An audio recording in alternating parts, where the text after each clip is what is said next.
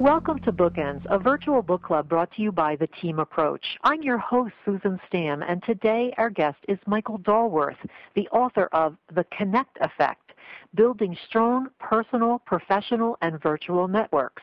To access today's podcast or any of our programs, visit bookendsbookclub.net and be sure to check out our resource blog for free chapters and materials provided by the authors featured on this program. Michael Dulworth, welcome to Bookends. Well, thank you, Susan. It's great to be with you. In the in the preface of your book, you talk about the more traditionally known kinds of networking. You know, those events that we attend all these different functions and we have the big pile of business cards with us and we hand them out to everyone. But then you go on to explain that networking can be much more and even share some examples of innovative ways that individuals and even corporations have leveraged networks to do really amazing things. Let's begin with Procter and Gamble's Connect and Develop program. Tell us about this. What is this and how does it work? So, you know, Connect and uh, Develop is an instance where a company has formed an external network of really researchers, and I think it's you know well over a thousand researchers worldwide and what they do simply is post a challenge or a problem that they have, you know, how to make Pampers more absorbent.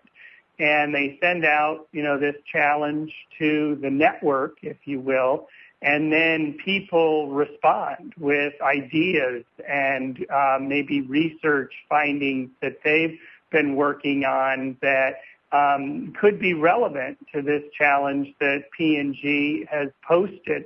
So, you know, it's sort of analogous to 3M and, you know, when they, uh, you know, discovered, in a sense, Post-it notes, I think they were actually working on the development of a, of a super adhesive, um, you know, like Gorilla Glue or something that, you know, couldn't be broken from a, from an adhesive perspective. And then someone formulated something which actually became the basis of post-it notes. So it's that kind of thing. And I think in the book, I have a phrase um, that starts off the book. It says, um, networks can change the world. Uh, every node matters. And I think mm. that, you know, the, the power of the network can really be, um, you know, that kind of of um, situation that people can, you know, come together as networks and really change the world, whether that's in the sense of a new product or something different. Mm-hmm. And what's really interesting about this is kind of how the um, kind of the dark lines that we're used to seeing around the edge of well, here's where the corporation begins and here's where it ends.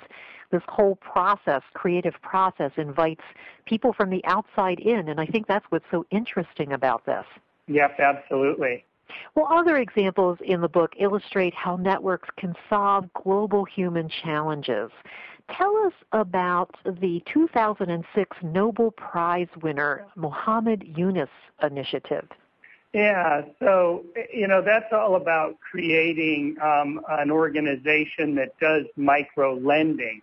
So you know the whole you know concept or idea there is to connect people who have money and doesn't need to be a lot of money, could be fifty dollars, um, with people who can take that kind of money um, really in developing economies and put it to you know good work um, and leverage it, if you will. And so um, you know his initiative was to build you know that kind of network of people who need the money, the micro lend, the micro loan, and people who have the money. And I think, you know, obviously, um, you know, the internet and the way of, of organizing these networks in today's world um, is certainly much easier um, than it was in the past. And, you know, we're even seeing that um, with some of the, you know, the Arab Spring and the kind of initiatives that are going on within these um, countries where people are communicating and at the day, you know, at the end of the day, sort of building networks to, um, you know, affect uh, regime change. Mm-hmm. Yeah, it's kind of interesting the the point of technology that you make there. That um, you know, probably 20 years ago, um, an initiative like micro lending, I mean, maybe you could do it on a small scale. Uh, you know, but my ability to loan money to a farmer in Sudan or or um, um, you know, somewhere, uh, Somalia, um, you know, I would I would never have access to an opportunity to touch someone's life that way as I can today. It's it's kind of fascinating uh, that you know technology we're kind of catching up to the ability to really leverage it with things like this. Yeah, yeah, absolutely. And there's a number of you know environments or sites that have now popped up you know, around this general idea. Um, you know, there are places to make um, sort of micro loans to nonprofits or, you know, direct, um, you know, loans to, um, you know, organizations, even kind of venture capital type initiatives that, you know, people have put in place. So, you know, at the end of the day, and just my, you know, simple view of it, it's sort of all about the network. Yeah. Well, one more example, Michael. Uh, would you please share with us uh, kind of an update on the the Vera Max House project, and this is your own initiative um, that leverages the idea of networking. Could you tell us a little bit about how this project is going since your book was released, and you know some of the information shared within the book? Tell us what's happening today. Sure. So, you know, that was an example of, um, you know, sort of me just personally um, taking on um, an initiative within San Francisco to help um, older homeless women. And I work down in the financial district of San Francisco, and there just are a lot of these women around the neighborhood. And I was kind of struck by it and, and sort of said to myself, you know, why is this? It just seemed out of place or sort of odd to me. And obviously, you know, this was um, sort of the early part of the, the recession or the start of the recession back in 2007.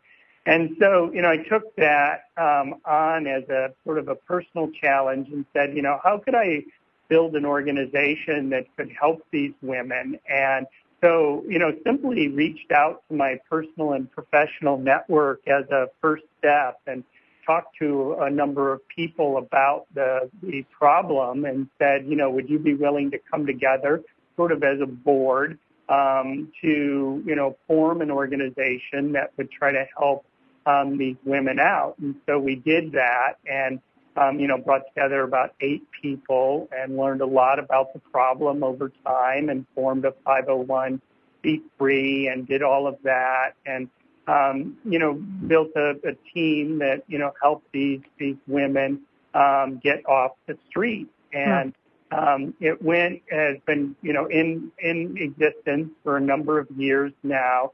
Um, interestingly, um, as a sort of a small nonprofit, um, we did have difficulty with fundraising. Um, you know, there's a lot of sort of competing, you know, good good um, charities and, and nonprofits out there, and we, you know, had a real niche, if you will, around these older homeless women, you know, mm-hmm. post 50 or 55 years in age, and so what we ended up doing at the end of last year is we actually merged um, Vera Max into a much larger nonprofit um, hmm. uh, called La Casa here in San Francisco. And so they've taken it on as a piece of their larger portfolio, and they focus on battered women and some other areas, and, and even elder abuse and and some things like that. So this fit in sort of perfectly to their portfolio. And now Vera Max is a part of a much larger organization, which gives it much more stability um, going forward. And then a number of the people from my board at Veramax have now joined the board of La Casa. It's really a, a neat way to, to solve a problem. We talk about thinking globally and acting locally. It's a, a great example of that.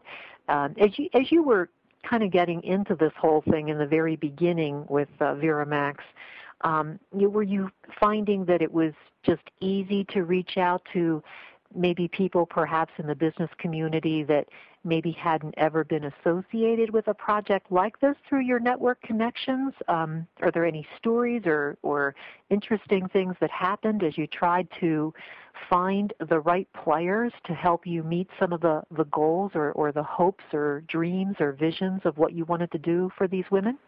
Well, I, you know, I do have a sense that um, you know most people would like to give back to the community and probably do in multiple ways, um, but you know we're all busy, busy, busy, um, mm-hmm.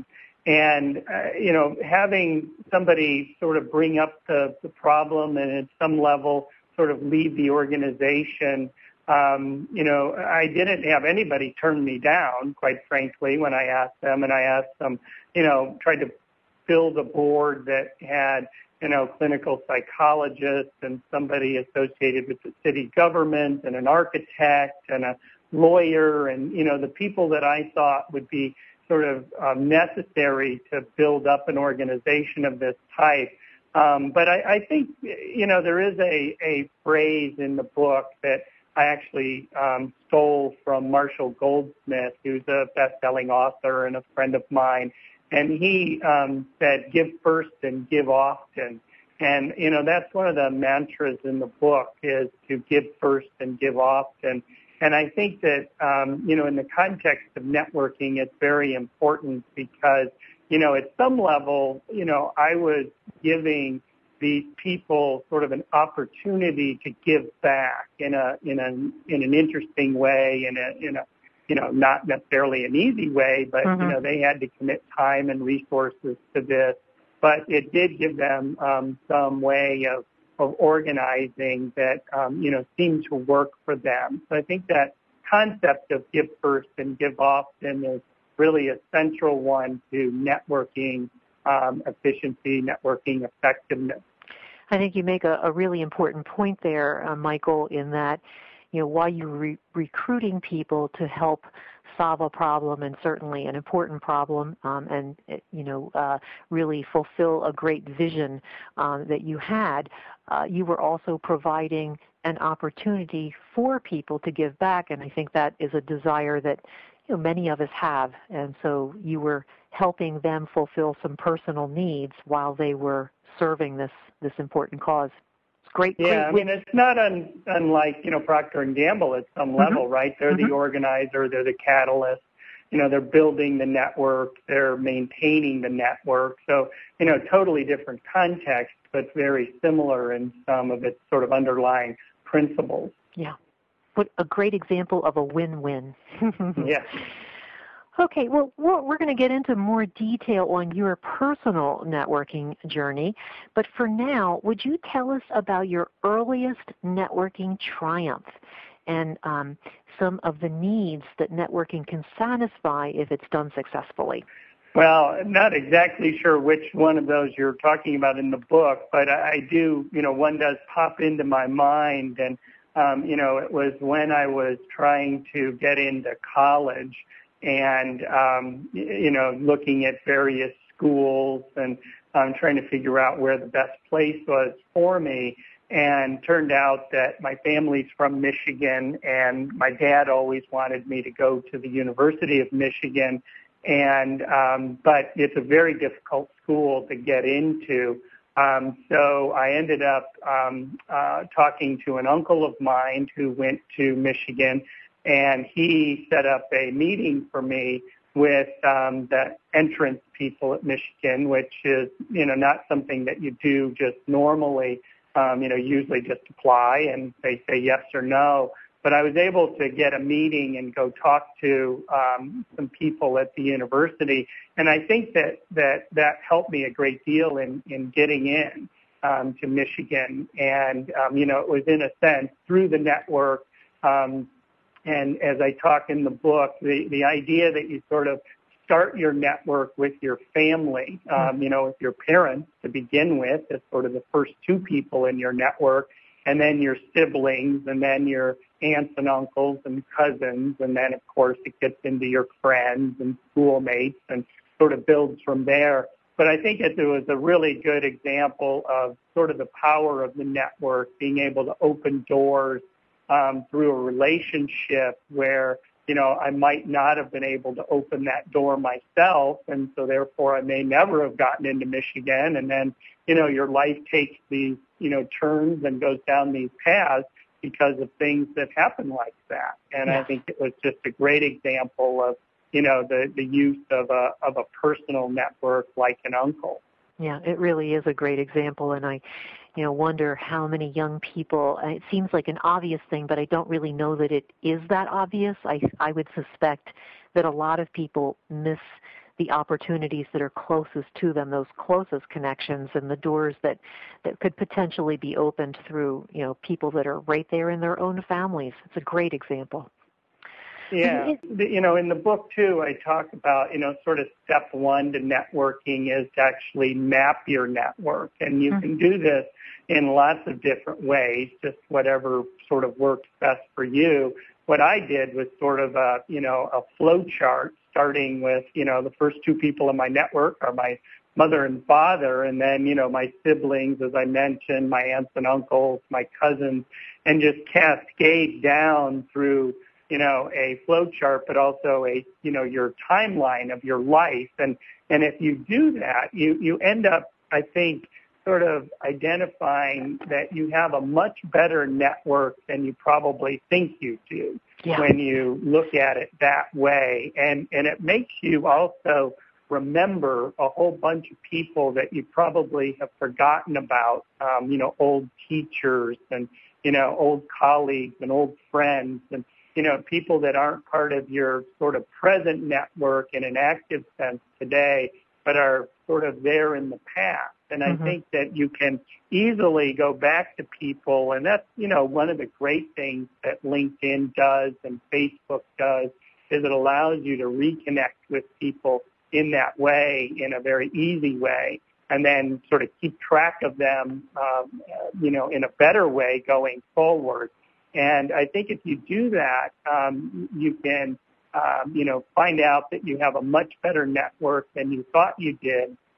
And then one of the games that I think is very interesting to do, or sort of one of the um, things to do with that network, is to play the, you know, sort of two degree of separation, one degree mm-hmm. of separation game, where you say, okay, you know, I have this uncle, you know, who's one degree away from him, so two degrees away from me, and what um, you know what can I do with his network um, that you know could help me advance my career or help me with something that I'm interested in, or maybe I just identify that, um, put it in the in the database, if you will, and then you know might be relevant five years from now. But I've sort of identified you know, the, the broader network, if you will, through my existing network. Yeah, that's great. And, and I was really uh, intrigued by how you helped people really look at and begin to chart and, and think about um, who those people are. As you say, you know, from from your past, maybe they're not in your immediate present, but certainly who do they know and, and how might they be able to um, open a door or help you reach a goal that you're trying to um, trying to reach. Good stuff. He introduced us to a new kind of intelligence in the book, our NQ. Tell us about this. Well, your NQ is your networking quotient. Um, you know, it's analogous to your um, intelligence quotient, your IQ. Um, and then, you know, what is maybe a, sort of a newer concept that I describe in the book called your emotional intelligence quotient, EIQ, Daniel Goleman, you know, writing mm-hmm. book about emotional intelligence. And I, I think that, um, you know, I have an algorithm in the book, um, you know, IQ plus EIQ plus NQ equals success. So I think that, you know, at some level, being smart is good, being smarter may be better. um, and so, you know, IQ is important, but that's sort of ingrained in you. You can do some things to, I think, improve your capacity to learn, which IQ measures. But, you know, some people just are sort of smarter than others. And um, so it's sort of set. You can't do that much about it. Emotional intelligence, I think, is interesting because I do think you can do a lot about it. It's, you know, a lot about understanding yourself, being emotionally mature, um, you know, being able to deal with situations in different ways, you know, not potentially becoming overly emotional about things in a negative way, um, you know, trying to be clear-headed in the face of stressful situations, and all that kind of stuff. And my sense is about 50% of that is ingrained. You know, you can't do much about, um, but about 50% of it you can you can do a lot about. But then when you get to the NQ, your networking quotient, you know, my sense is you sort of have total control over that, 100% control. And so it's the one variable in the equation that you can sort of do the most about. Um, but, you know, at some level, my sense is people probably, you know, do the least amount uh, of it. So in terms of like, you know, having, um, you know, the ability to really accelerate your career or make some big difference in the world or just, you know, improve your um, life and your family life and, and thing, you know, your emotional health and wellness. Um, I think NQ is sort of underrated and that um, a better focus on it or a more significant focus on it can really, um, you know, sort of turbocharge whatever you're trying to focus on. I would agree, and you certainly have demonstrated that again and again in the book when you share, you know, some of your own story, um, uh, how your networking skills have helped to open up many great opportunities throughout your life, Michael. Would you please share just a little of that journey with us and tell us how you've been able to really leverage um, networking to help you accomplish some of the great things that you've done in your life? Well, you know, it's an interesting question. Um, you know, I, I, can think back to one of the businesses that I formed, um, which was called Learning Technologies Group. And group was the operative word there in that it was actually um, a partnership between three different companies. Um, so we were building um, e-learning applications, web-based training and education applications. Um, but to do that, um, you needed a lot of different capabilities, um, in a sense, in, a, in an integrated way. Um, but, you know, it was very difficult to build an organization that had all of those capabilities embedded within it. So we basically built a network of companies that became um, part of this learning technologies group. Um, one was a computer programming firm. One was a um, instructional design, educational design firm, and one was a multimedia development firm, sort of the graphics animation kind of stuff that you need to do in these environments. And so we put kind of three organizations together as one, and we're able to go out under, you know, that um, um, entity, uh, Learning Technologies Group, and compete and win, you know, much bigger contracts that any uh, than any of the three of us could have won on our own because we didn't have, you know, critical component pieces of what was required to deliver the outcome for the client. So I think that's, you know, that's a business example, I think, of, of you know, where, um, you know, this idea of a network can um, become, you know, so powerful. So at some level, you know, there's been some things written about, you know, like by Clayton Christensen and the innovator's dilemma around the fact that, you know, organizations today, they sort of uh, compete, but they also collaborate. And you mm. can be, you know, really competing with a firm um, at the same time that you're really collaborating with a firm. And it just depends on the outcomes you're trying to achieve. And it's sort of the nature of the way of the interconnected world that we live in today that, you know, that sort of situation can um, be, you know, more of the norm than not. That is such so interesting that you that you bring that up because we are in that our company is in that exact situation right now uh, with a, um, a, potentially large contract, actually two different contracts. Um, one of our sort of friendly competitors, we actually um, are going to be sort of behind the scenes providing a piece of the services on one of the two projects. On the other project, we're kind of going head to head in a friendly kind of way. it's it's um, it's odd, you know. You you know, years back, I I would expect these kinds of things never happened where you you know are collaborating but also competing. It's it's a a new business uh, environment today. Yeah, absolutely. Well, you also uh, suggest that these kinds of networks we're talking about, you know, really just don't happen accidentally or grow spontaneously all on their own. Um, and you tell us that we have to plan for networking on a regular basis. And I'm guessing that um, you get a lot of pushback on, on that idea. Um, what is your response to people like me, for example, that feel they're just too busy to work this kind of activity in? Yeah, it's a very good question. I mean, I think there's a couple things um, that I talk about in the book. One is I think you have to sort of understand, you know, what kind of a networker you are, um, and also, you know, analyze what kind of network you currently have. So there's some sort of fundamentals that you have to figure out up front. Um, you know, are you an introvert or are you an extrovert? Because I think that could very much dictate, you know, how you approach networking. So I'm um, kind of an introvert at the end of the day.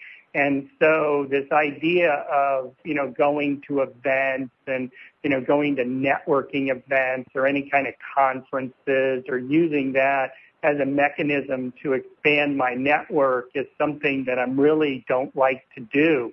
And so, you know, I can have best of intentions. I can even pay for something and, um, you know, sort of have that as a way to make me go. But at the end of the day, I'll kind of not go because I just don't feel comfortable and enjoy those kinds of situations. So I think you have to find out, you know, what, you know, sort of deeply um, uh, from an analysis perspective works for you and what you're comfortable with and then to build a plan or an action plan around that. And so I like particularly one-on-one kind of networking.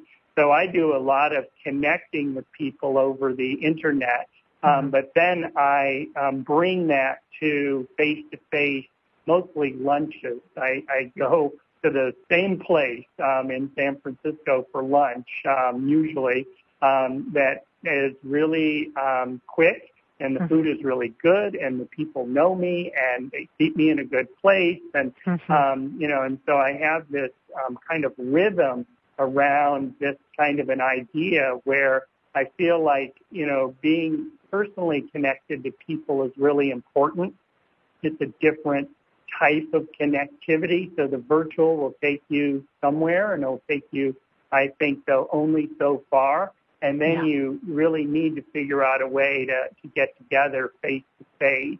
And I think video conferencing can, can be very helpful in that. Um, so if you have the technology that can move you to another level of relationship with somebody, but I do still think that the face to face is very important. So, you know, that's just what has worked for me. Um, but I thought about it and I, and I created sort of a plan and a, and a rhythm around it that, um, you know, probably at least once a week I'm having lunch with a new person. Uh, there's a there's a book out um, that was a, a pretty uh, like a bestseller a number of years ago by a guy by the name of Keith Ferrazzi, and he wrote a book called Never Eat Alone. Hmm. and um, you know, it, it sort of took that idea to the extreme. I think um, that he basically has you know, breakfast, lunch, and dinner with a different person, either within his network or that he wants to add into his network, um, you know, every day. Hmm. And, um, you know, I don't know how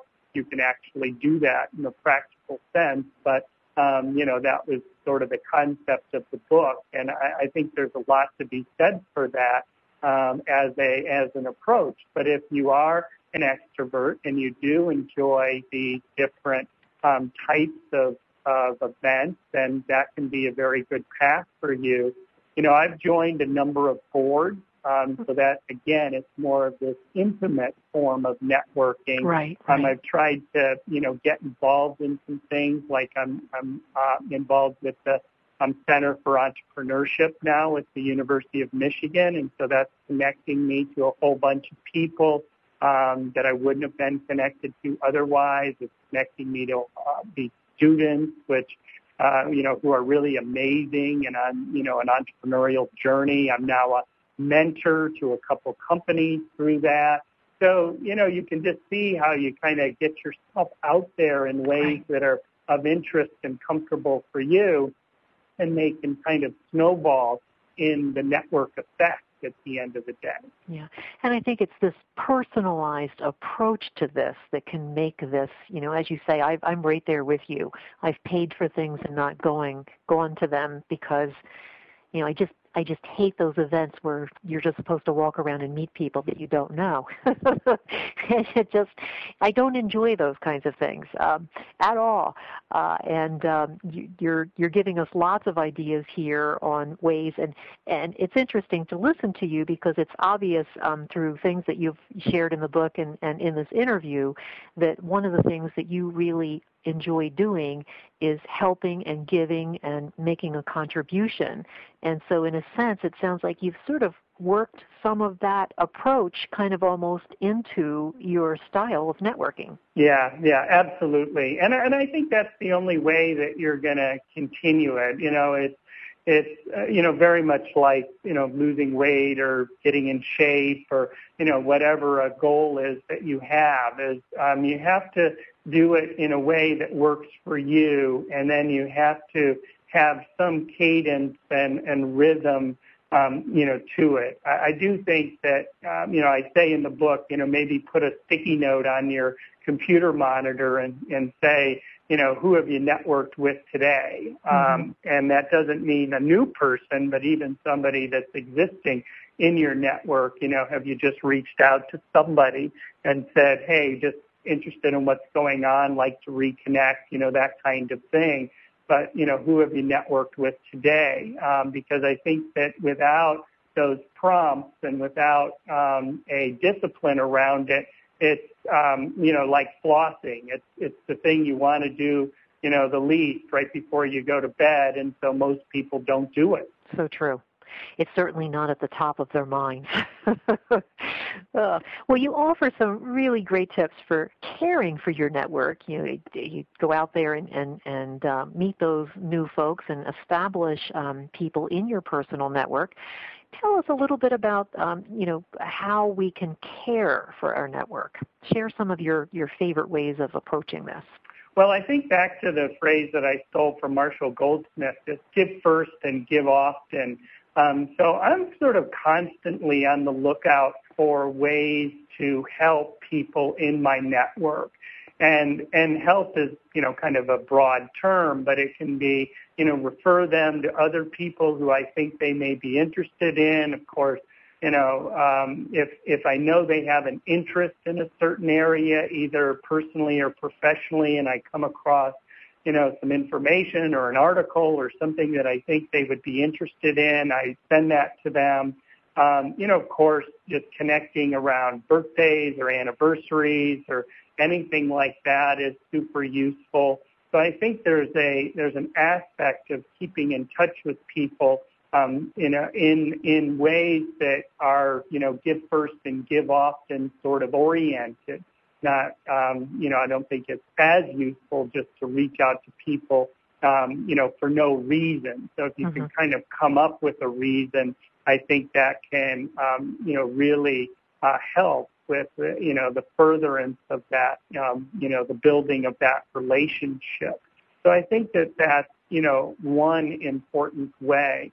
You know I've struggled myself though with the fact that there doesn't seem to be any really great tools out there to um, you know stay in touch with your you know your broad network Mm-hmm. And, you know, there seems to, I ask people often, I say, you know, how do you sort of, uh, you know, organize and, and track your, your network, you know, personal, professional, virtual. And they come back and, you know, list out, you know, eight different ways in which they stay in touch and track their network. Um, you know, can be Facebook, of course, mostly on the personal side or friends, family side, you know, LinkedIn on the professional side. But then, you know, my Outlook database, um, uh, if you're using Microsoft Outlook, is another way. You know, your phone um, contact list is another way. You know, I have this spreadsheet for this. I have my Christmas card list here. I have a you know box of business cards on my desk. You know, I have this, I have that, and and I think that that's fair. Um, that you know that there isn't something that sort of brings all of this together in mm. some way that really helps you organize your network and then manage it effectively going forward. But um, I hope to actually have something um, that uh, we can talk about maybe at a different time that mm. is a tool, uh, uh, an app that would help you bring all that information together and organize it and manage it and leverage it and that kind of thing. So I'm actually working with a, a student group from the University of Michigan to create an app like this. And I think that it could really help people, you know, just do the basics, manage mm-hmm. the basics much more effectively than they currently are because I'm, you know, I'm the same way. I'm in 10 different environments and it's not helping me um, mm-hmm. organize my network and leverage it in a productive way. Are you familiar with the old film Buckaroo Banzai? Yeah, uh, yeah. I often think about him in you know one life he's you know racing either motorcycles or some kind of race cars, and then he's operating on someone's brain. yeah, had some very diverse networks. yeah. Uh, I think I think it will be great uh, if you could develop an app, uh, and then we can all say there's an app for that. yeah, exactly. Let's let's talk about branding. Uh, tell us how we can polish and protect our brand as we network. Well, I think that um, in the context of networking, your personal brand is very very important, and I just don't think that people think about it very much um, in that context.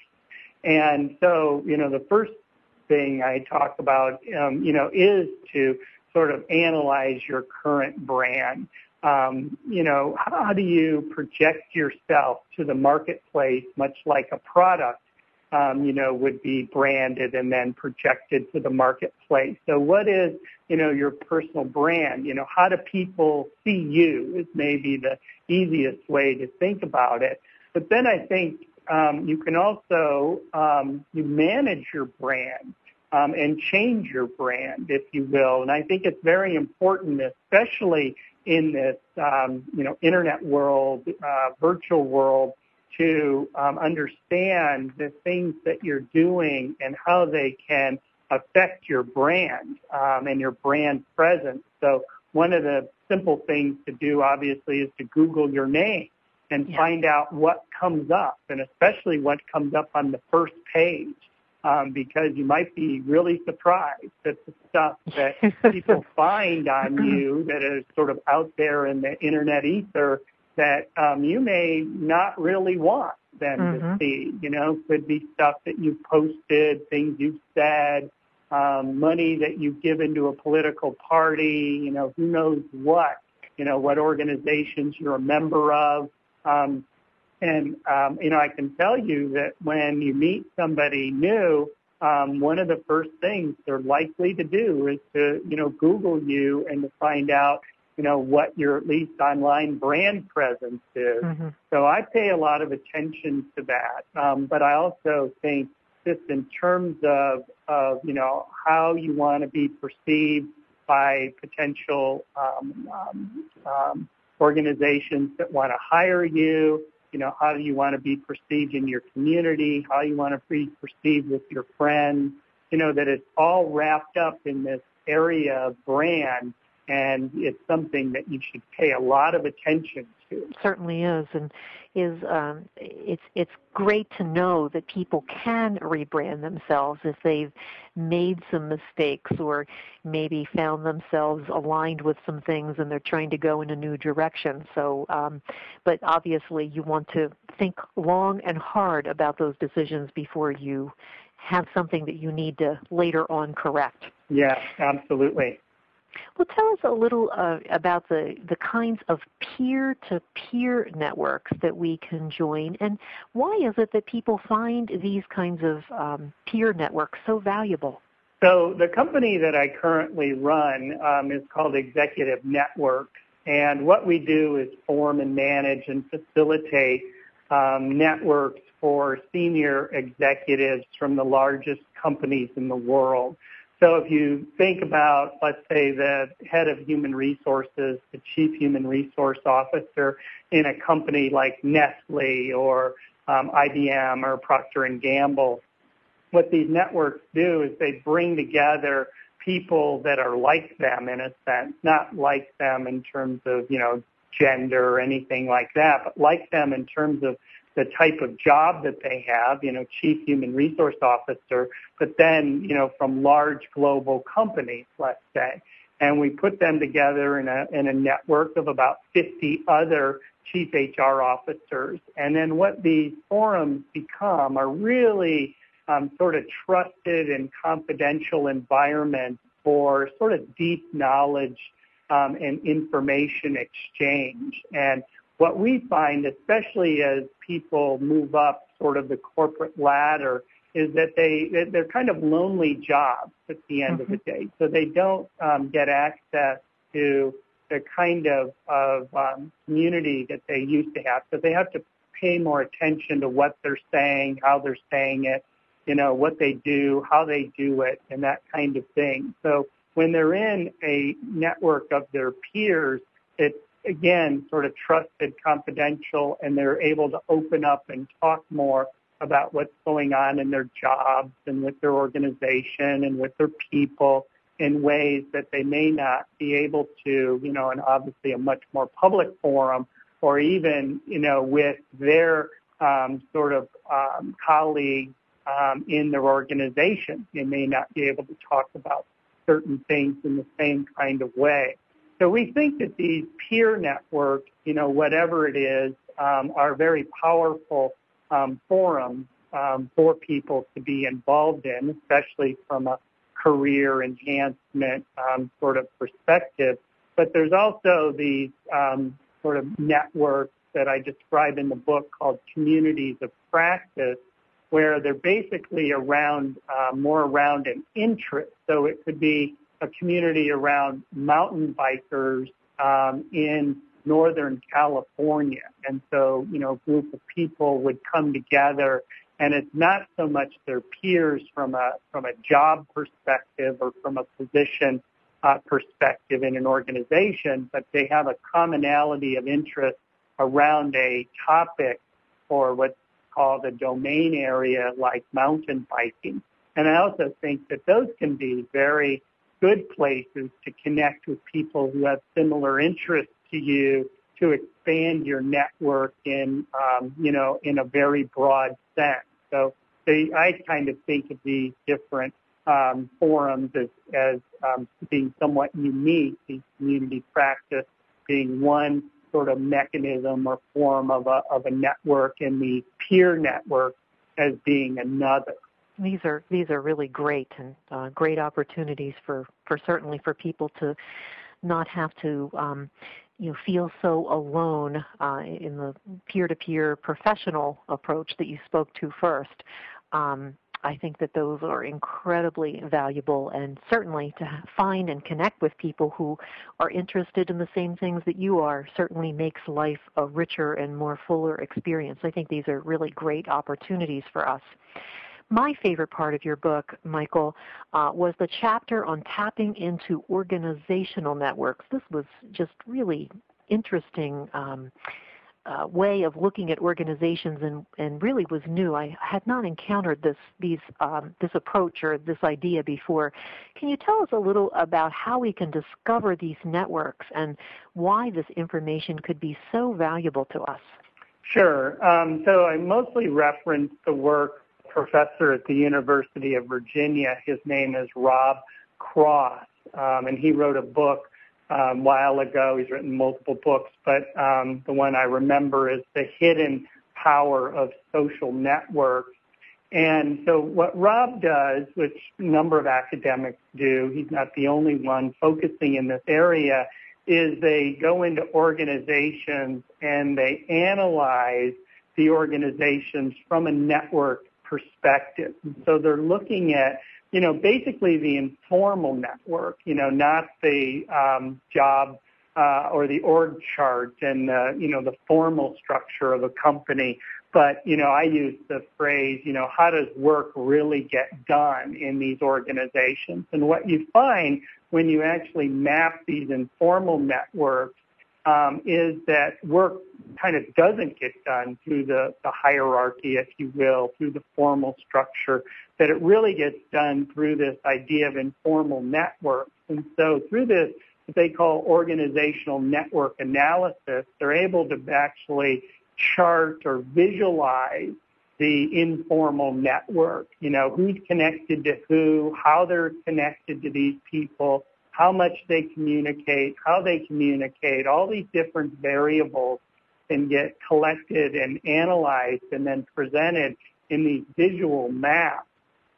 And then through that, you can figure out a number of different things about these organizations. You know, who's really like a, you know, is sort of a holds the power, you know, mm-hmm. at the end of the day from a knowledge perspective within an organization.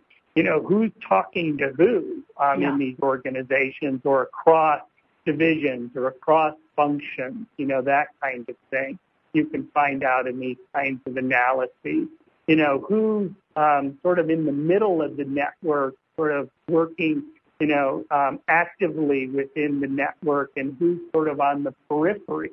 You know, who's connected to who? People who you think in the org chart, you know, are obviously connected to each other. You might find that they're totally disconnected from each other when you really map the network. So it's just a way, I think, of really understanding um, how um, networks really work within companies or organizations or even across organizations. And then you can have very different, I think, approaches to improving the organizations in various ways through that understanding about how the network really operates in a given um, organization or a, uh, a given company. I think it's a very powerful analysis. It's not a, you know, it's not an easy analysis mm-hmm. to do. It's got some real sort of methodological and technical kind of components to it that you have to pay a lot of attention to. But, you know, some organizations have now developed some software around this that mm-hmm. you can um, utilize to make it easier to collect the data, if you will, and then analyze it and to visualize it and manipulate it and things. So I think it's going to become easier and easier going forward to do this type of thing, which I think can really, really help people understand both their own place within mm-hmm. the network, if you will, but also um, how organizations really operate you know, this is one of those kinds of things where you know, a picture is worth a thousand words, and um, you know, I hope people will will get a copy of your book. And um, you know, you can see in the graphic illustrations that you use to kind of demonstrate this, where you have a key player in an organization that literally is linked to everyone. You know, you could just imagine the disastrous effect of having that person leave the organization um, you know, certainly I would think uh, that having this kind of information could really, um, you know, help save uh, some of those real key players uh, uh, that just you know could walk away with uh, you could see the whole shift of com- how communication would shift and you know the the um, the knowledge drain that it would cause for a person in one of those key key roles that's has all those connections. It was just when I I looked at the the picture, it just opened my eyes. It was really very powerful. Yeah, absolutely. Well, so many people struggle with social networking, and you touched on this a little earlier in our conversation. Um, it, it, doesn't seem, you know, a day doesn't go by where there's a new book or a new webinar, and everyone, of course, is saying, you know, we need to do this, we should be doing this, and here's how to do it, or here's how to get better at it. Um, how should we factor this into kind of our total networking plan and why should people be on board if, if they've not already done so? Well, I guess, you know, one of the things that um, I have in the book is sort of a top 10 networking tips, um, sort of like the David Letterman, you know, top 10 list. And um, one of the aspects um, in that uh, list is um, diversity, diversity, diversity. And I, I, think you have to really look at the diversity of your network um, very closely. And I had it when I wrote the book and it got published. I had it at maybe like the sixth or seventh, you know, um, tip. And and then in subsequent presentations that I've done around the book, I've moved it up and moved it up, and it's probably two or three right now in the list of what I think is the most important thing that you can do in terms of your network. And I think that, you know, when you map your network early, as I talked about, you're likely to have a fairly homogeneous network. And what I mean by that is it's probably going to look a lot like you. So, you know, I'm a white male. Um, you know, I'm in my 40s. I mean, my network is probably going to look a lot like me um, at the end of the day. And I think that for a network to be truly powerful, it needs to be diverse. And, you know, social network can be a way to quickly um, increasing the diversity of your network. And I can't um, sort of overemphasize the importance of that because when you're um, you know trying to move into a new area, you're trying to do something differently, or you just don't you know can't connect the dots yourself. That I think the more diverse and the more broad your network, the more possible it is that you're going to find something or connect with something that's going to give you what you need or give you that aha moment um, that you're looking for. So I, I stress this idea of diversity in the book and even more in subsequent thoughts around networking. And I think that, you know, virtual networks, social networks, whatever you're calling them, can be a wonderful way to um, extend your network. Um, you know, there's a lot of research that's been done about um, what are called weak ties and this idea that you have your strong ties in your core network in a sense, and then you have varying degrees of weak ties as you move out from that network, kind of second degree of separation, third degree, mm-hmm. fourth degree, if you will. But what the research finds is that, you know, in terms of like finding a job or, you know, finding this innovation or, you know, connecting something that you didn't think of before, a lot of that happens in the in the weak ties. Hmm. Um, and so I think that having a broad network and one that is diverse can be a way to very much accelerate the power of the network.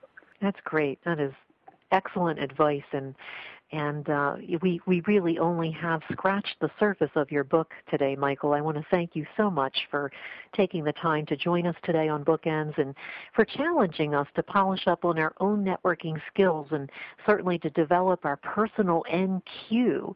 Um, as a reminder to begin this work, I wanted to uh, encourage people to visit bookendsbookclub.net and we will be posting a copy of the NQ survey that Michael has developed and is included in his book.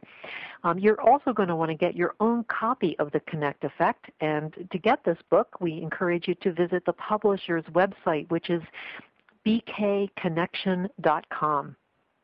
As a reminder, all of our Bookends podcasts can be found on both bookendsbookclub.net and also iTunes, where you can subscribe and, and get them on your smartphone each month. Be sure to check out our resource blog for resources that are provided by the authors that are featured on this program. Bookends is brought to you by the Team Approach. Our producer is John David Bowman. I'm Susan Stamm, and I want to thank you again, Michael, for joining us today. It's been really a pleasure to visit with you. Well, thank you, Susan, for inviting me. And thanks so much to everyone for listening. Bye bye.